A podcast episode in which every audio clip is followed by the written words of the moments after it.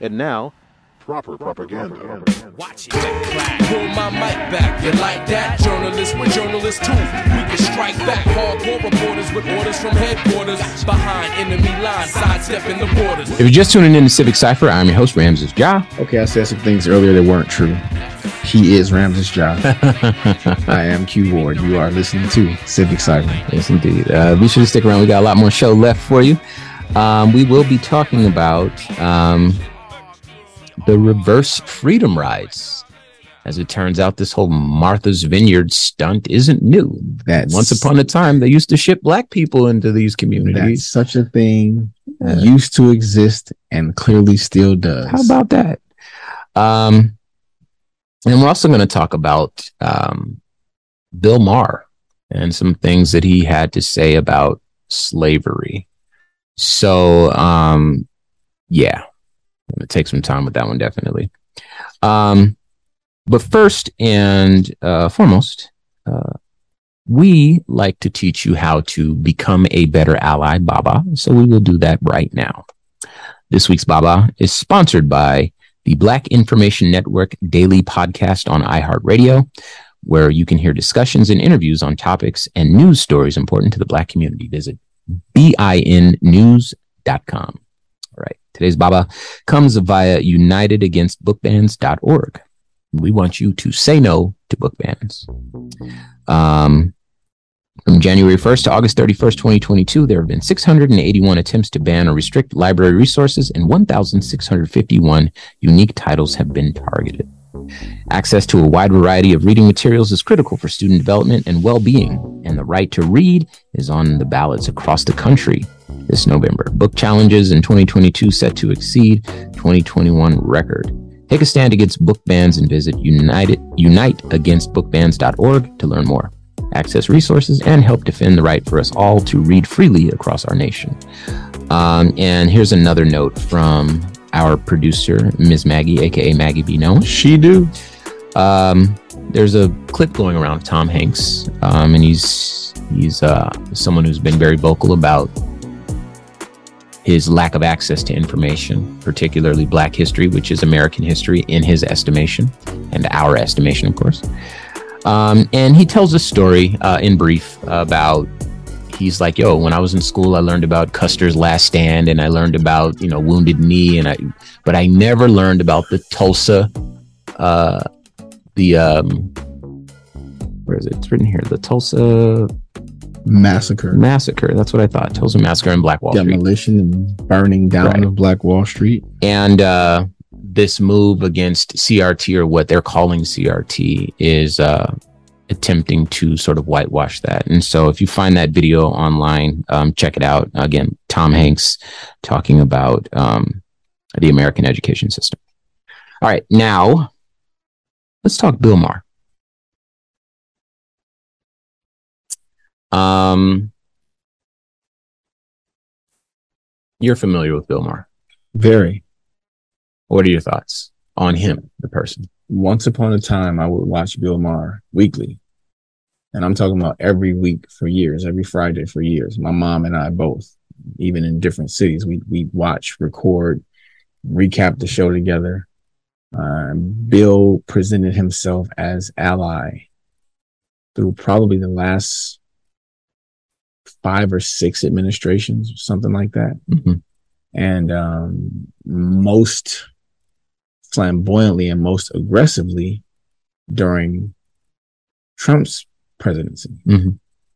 And in his disdain for what he'd watched the office become, I'd formed a bit of a like symbiotic bond with tuning into his show. If even as a form of therapy, listening to someone else remind me that I wasn't crazy, Crazy, for what I was what I was watching watching happen Sure. to our country and to you know what used to be our highest office but in the last few years and really not just in the last few years but every now and then he'll dip his toe into some really really strange Waters. I remember an episode maybe four or five years ago presented himself as a house N word or something to that, uh, something similar to that. yeah, I remember that. And the following week, Ice Cube came on the show to kind of remind him, like, it's not really your place to, you know, I know you're funny and I know you've kind of presented yourself as ally and have en- endeared yourself with us, but that's not it. Yeah. Uh, more recently, after Civic Cipher began, he had a guest on that he, um, kind of urged along some similar lines to this, like essentially stop complaining about racism, stop complaining about your history in this country, stop complaining about having gone through all these terrible things, right? You don't need affirmative action. You don't need to be anybody's victim kind of thing. And, um, the guest on the show was a black man encouraging us to stop being victims and, you know, essentially pretend all of these things didn't happen in the wake of, you know, Mr. West saying that slavery was a choice and just very, very similar rhetoric to that. Mhm. Uh, and after that episode, we talked about it on Civic Cipher. That had to be well over a year ago. Mhm. Um, I haven't watched an episode since. This is after watching every week for years because I, I saw it right then in that, in that space. Even though he wasn't the one talking, he was far too pleased with what he was hearing. Right? Like he didn't disagree. He didn't object. He didn't, he didn't offer any context. He didn't, he just not only accepted, but seemed to encourage, like, yeah, I know some black people and that is how they feel. And I'm like, whoa, you're speaking on behalf of black people. Even if based on the direct opinion of some black people that you know, you, sir, speaking on behalf of black people, the both of you, your guest and you, sir, the host, that's a bit far from me. Mhm. And I could tell, like I said, in his comfort with listening to what this gentleman that was, was saying and how ridiculous it was when there were no objections and not even, not just no objections, but him seeming to be pleased with what he was hearing. I understood something had happened Mm. that he'd either been performing all along and he got us or that something in his ideology and his beliefs was starting to change. Mm. And so when this most recent thing came up, I had to hear about it like the rest of us via social media instead of previously I would have heard it live. Yeah. Uh, but I was not even this surprised or shocked because I already saw it. I already saw him make that left turn or that right turn, however you want to, however you want to phrase see what that. you did there. And um, it was disappointing, but it wasn't shocking or surprising. It's it's not a corner that he occupies by himself. It's just one that once upon a time it would have seemed he never would have stood on. So this is what uh this is where I'm going to paint the picture for you, our listener. So he made a few points in this rant. Um, we are going to spare you the rant, um, but if you want to figure it out or, or figure out what he said, you can find it online. There's lots of folks that have lots of opinions on it. Um, you may notice online that a lot of conservative voices have a lot to say about it because it paints a picture that they would like to call accurate. Um, but for those of you hearing it here first, just bear this in mind if you come across those conservative voices. I had, in fact, I talked about this on the Black Information Network Daily Podcast. I had to dedicate a whole episode to it because there was so. And It thank, was and so thank for that because it was. I think that's Did you did you catch that one? Of course, I did. Oh man. All right. Well, um, it was such a hurtful thing. Okay. So, um, here's some of the main points that he made in his rant. He talked about, um, uh, slavery when slavery was taking place. Okay. He says, um, black people owned slaves. Um, he says slavery is a, condi- a human condition. It existed around the world for since the beginning of human beings, something like this. Um, it's not necessarily a black or white thing; it's a human thing. Um, and uh, then he goes on to say, you know, Africans sold slaves into uh, Africans sold Africans into slavery, right? So these are the points that he's that he made, right? And to anybody wanting to distance themselves from the legacy of slavery, in other words, what does what impact did slavery have that can still be felt today, right? And I don't care who you are. If you want to have that conversation with me, I'm ready. Dr. Westenberg is my teacher. I can do that. Um, but yeah, the legacy of slavery, anybody that wants to distance themselves from the legacy of the responsibility, The Um, accountability. the accountability, thank you, um, of slavery. Anybody that looks at black people and says, you know, black people have less money, they're less healthy, they die younger, um, they're uh, it, it, they're involved in the criminal justice system at disproportionate rates. Um, infant mortality rate. infant mortality, you know, on and on. You know the list. They live in uh, lower income communities. They pass on less wealth. You know, they're access to you know less less and less in the way of resources, education. yeah, on and on. You know the list. For anybody that knows that to be true and then says, well, it's just because black people are just bad people Bad at being people, or whatever it is that they say. right? I'm good at being people. However it is that they say it, those people need what Bill Maher says to be true. Because I think fundamentally, if you think about it, you know that that cannot be true. Black people are the people that created all the people. And some of these things are unique to America. So if you go to Africa, you'll find black people and you'll see that these things are not true in Africa. It's not to say that Africa does not have its own problems, but a point that I As made on- does everywhere in the world, right? Yeah. but you know, Africa is known for being poor. How did Africa become synonymous with poverty? Well, it might have something to do with, let's be honest, the use of gunpowder by Europeans. Um, and I love how eloquently and, and pleasantly you presented that. It might have something to do with oh, it definitely has something to do with that. the, the Um, but but let's take it a step further. Okay. Um, we we know gunpowder is invented by the Chinese, right? Um, procured by uh, Europeans, and then that coupled with disease was used to really change the way the world looked and remake the world in in such a manner that it benefits largely white people of European descent. Um, the entire world, by the way. Sure, sure. I mean, you can go from India to you can go anywhere. It doesn't matter. Um, now, back to Africa. The point I made is that, as we know, Africa is home to the wealth of the world. All the gold, the diamonds, all the oil, the minerals, the, you know, the land. It's fertile, you know. Um, cradle of civilization, the most ancient of civilizations, the most advanced of ancient civilizations.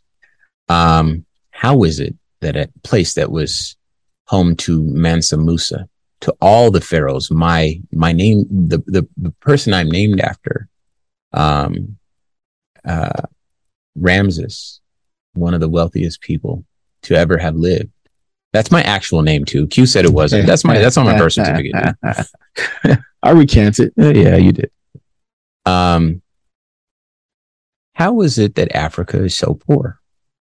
And then when you go and you look at it, you know, the same thing was true of our native brothers and sisters here. Same is true of, you know, folks in India and, you know, other large British colonies, um, or otherwise European outposts around the world.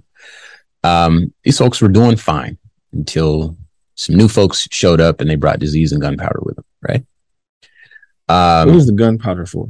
uh, for the guns And what were the guns for? to kill the people that Okay. didn't sign the deals or you know whatever. I wanted to make sure we were Yes. explicit about that. So It was not for trade. I'm going to get back to Bill Maher, but hear me out.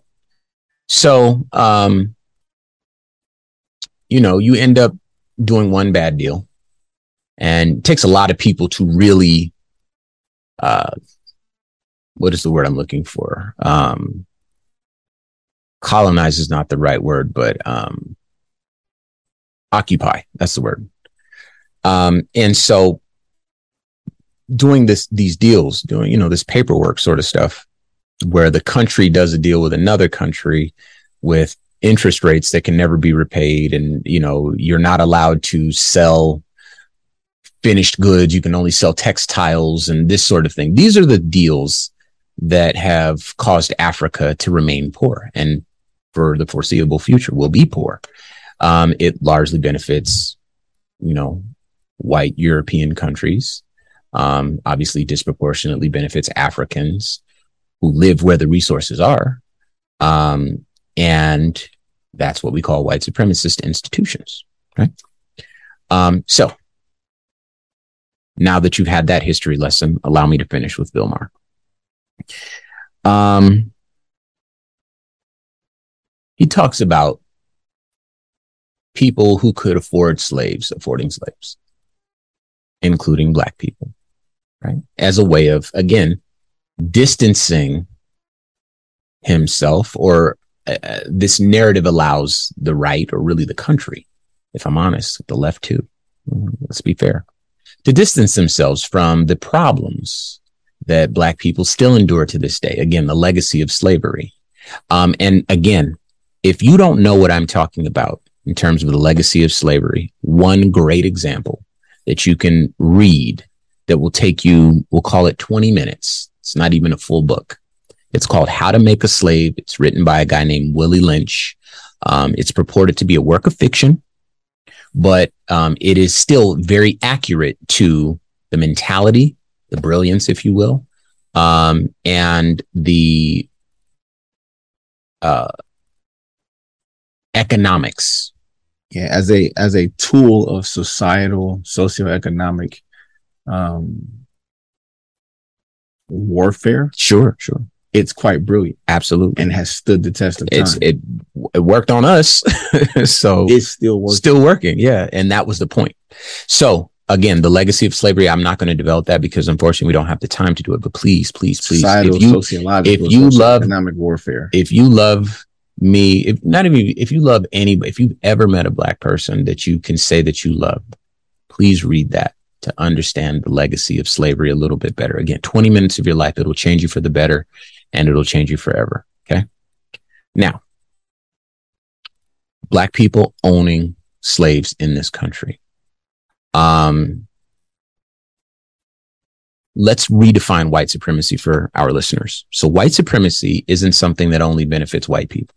White supremacy or white supremacist institutions or whatever are institutions or societal frameworks that largely benefit white people and are often largely at the expense of non-white people. are always at the expense of non-white people. Sure, sure. Um, now sometimes I'm gonna say I'm gonna say sometimes because sometimes there are poor white people that end up in that system, and you know we make this argument sometimes on the show, rich versus poor, which is very, very much Ironically, I'm so glad you brought that point up because it's more rich versus poor oftentimes, yeah, than black versus white, oftentimes, right? But they've, ooh, and this is why it's so brilliant. It's been so expertly, I might have made that word up, but, but ride with me. expertly. I'm with It's so expertly executed as a play of black versus white that you convince the poor white man that the even wealthy black man is beneath him. Or otherwise his enemy. and you keep him subjugated as ally to the rich white man whose thumb he's under. How about that?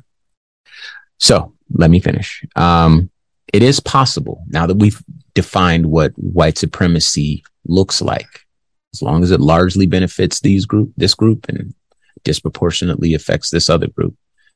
That's um, that's the, the makings, we'll call it the makings, because I can't say across the board. practice, right. right? I can't say across the board, but those are the makings of a white supremacist institution, right? So it is possible for black people to participate in white supremacist institutions. Yes, it is. It is possible for black people to benefit. i.e., Jason Whitlock. If you ever have time to Google someone black that benefits from and participates in the practice and institution of white supremacy, there you have it. Perfect. Now, um, he talks about slavery around the world and how slavery has existed since people, right?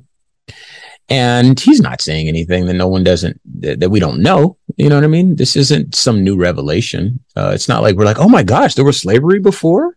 You know, because he goes on to talk about the Bible, and anyone that grew up in this country knows that there were slaves in the Bible. Right? The Bible obviously is a lot older than this country. So there you have it.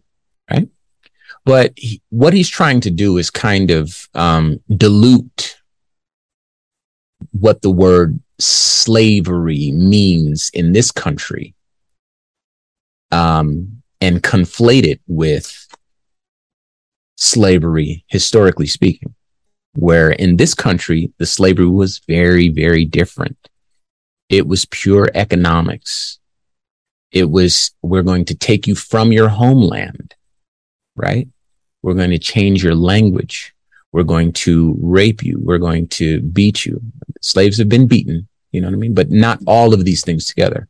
We're going to chop your foot off if you try to escape.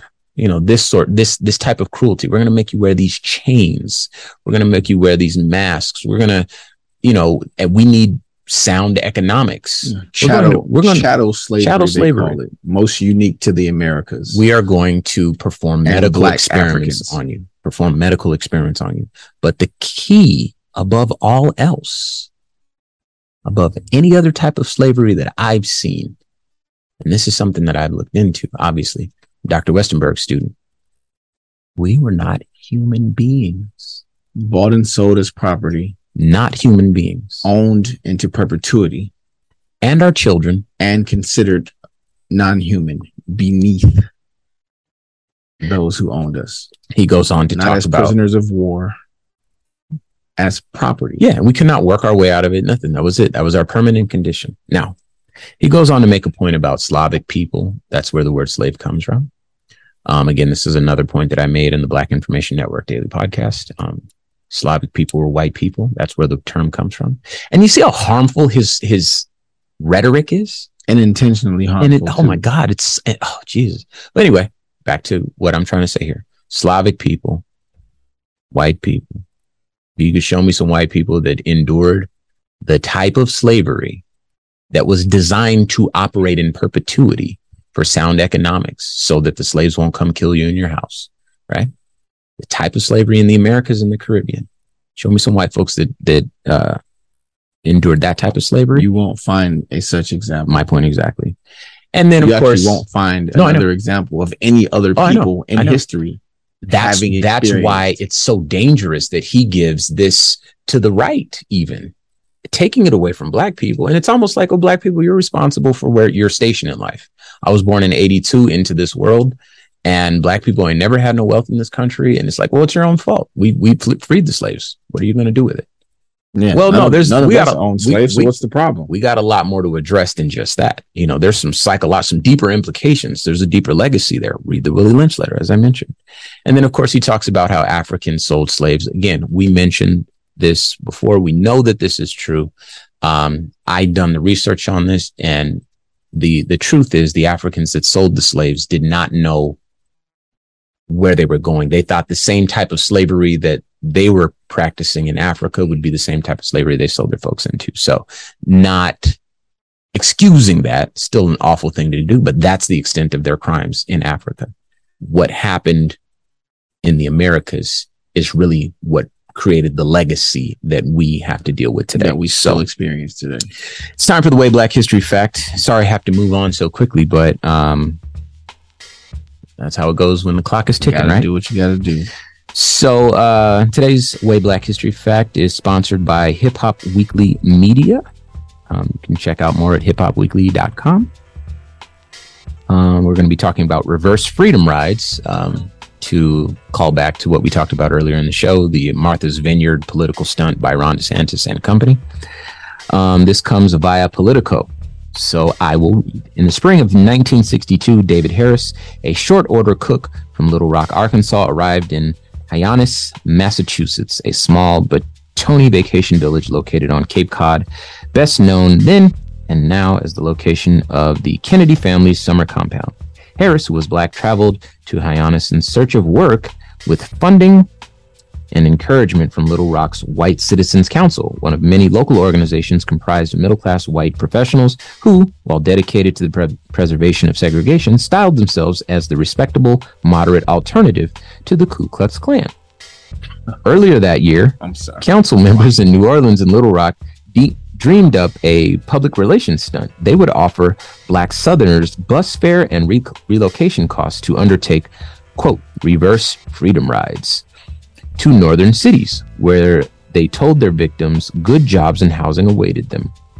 The idea was to embarrass and expose the hypocrisy of northern liberals who cheered the real freedom rides, but whom they suspected would blanch at receiving thousands of black transplants in their own communities. Harris was just the first of roughly 100 black Southerners whom the council, council shipped to Hyannis. In this particular case, the Citizens Council had a specific target in mind Edward M. Kennedy, the president's younger brother, who was campaigning for a seat in the United States Senate.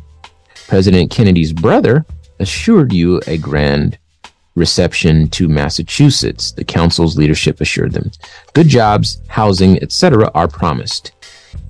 Uh, Kennedy, a summer resident of Hyannis, called the segregationist bluff. He organized a reception for Harris's uh, for Harris, comprised of local residents who extended a warm welcome. The story of reverse freedom rides assumed a new meaning this week when persons seemingly associated with Florida Governor Ron DeSantis promised a group of Venezuelan asylum seekers that good jobs and housing, as well as expedited work permits, awaited them in Boston. The migrants were transported instead without their knowledge to Martha's Vineyard, as we mentioned, in an attempt to surprise and expose the hypocrisy of liberals who oppose the Republican Party's hardline immigration stance.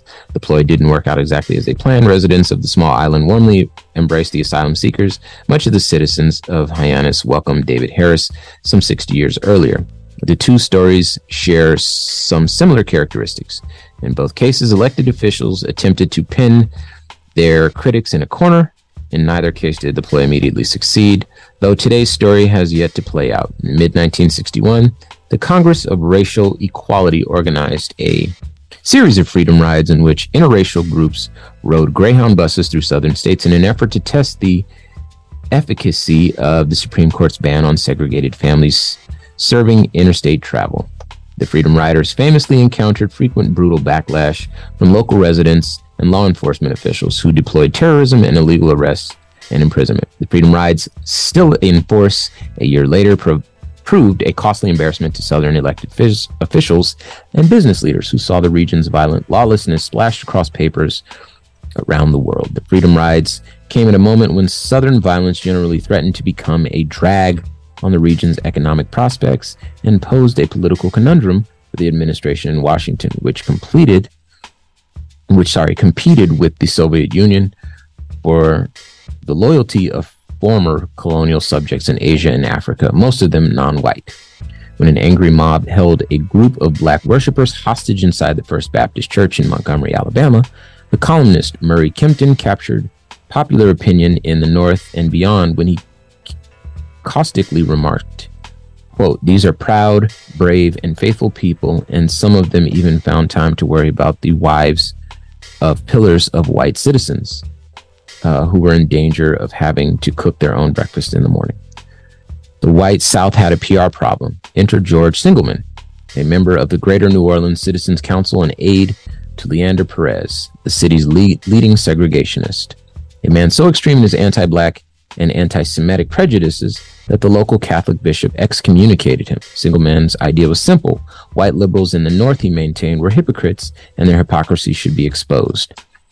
Safe in their white urban and suburban enclaves, they could look down their noses at Southern segregationists because they didn't have to live, work, and go to school with African Americans. By busing thousands of black Southerners to Northern community, the Citizens Council could bring the civil rights movement home to the North. Northern whites, he surmised, were no more interested in sharing towns and suburbs with black people than were Southern whites. It was with this sentiment in mind that the Mississippi House of Representatives passed a non binding resolution that proposed to redistribute dissatisfied Negro population to other areas where the political leadership constantly clamors for equal rights for all persons without regard to the Constitution, judicial precedent, and rights of the states. That was actually what it said. All right. Throughout the South, citizens' councils as far and wide as Macon, Georgia, and Selma, Alabama, Shreveport, Mississippi, and Jackson, Mississippi, lied with impunity, assuring black residents that jobs and housing awaited them in their new home states. This was never the case, particularly on Cape Cod, where the off-season unemployment rate normally hovered near 20%. The irony, of course, was that the White Citizens Council didn't really need to pull a cheap stunt. The North already had a large black population, one that had been growing in leaps and bounds since the start of World War II. To be sure, in the North, black people could vote and build political power. But a complex thicket of discrimination in housing, jobs, credit, banking, and policing, and in the provision of public services such as education and infrastructure, rendered black people as second class citizens in most northern localities.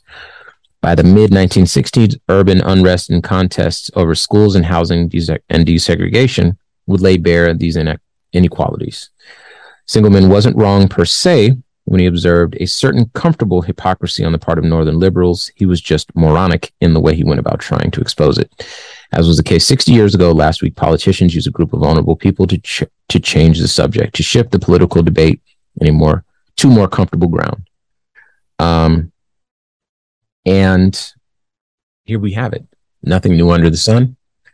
Um, as we mentioned, you know, immigration con- uh, uh, reform could be something that might help us and help folks that want to, you know, make a life here in this country. Um, but the way they're going about trying to expose it is cruel. It's inhuman, and it's political theater, theater that does not deserve applause. And because they know how to work the system, they're getting all the applause. But that's going to do it for us this week on Civic Cipher. So once again, I'm your host, Ramses Ja. He is Ramses Ja. I am Q Ward. You have been listening to, once again, Civic Cipher. Uh, today's show is produced by our producer, Ms. Maggie, aka Maggie B. Nolan. She do. Um, and we want you to check us out. So subscribe, subscribe, like, yeah. comment, share, share all those things. Please. Q. I appreciate that. Um, and if you have any questions, any topics you want us to get to, um, hit civiccipher.com. We ask every week. We'll ask again. Make a donation to the show. You can do so through the website. You can also hit us at Civic Cipher on your favorite money sending app. Very uh, convenient. We've made it for you. Um, it helps the show grow, and we're growing with your support. Um, and uh, be sure to follow us on all social media. We are at Civic Cipher. And uh, yeah, I think that's about it. You got anything that, else? I think that's about it. All right. Well, until next time, y'all. Peace.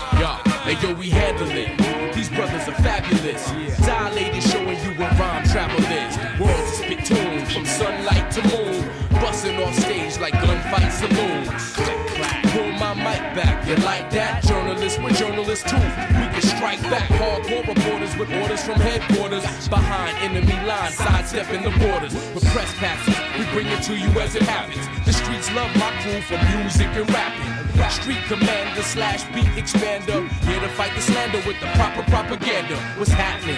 You got a question, then ask it. The news is just a TV show. Get past it. And this from a quiet wartime journalist. Headlines. Wake up, refuse, and resist. Like this, like this, like this, like this.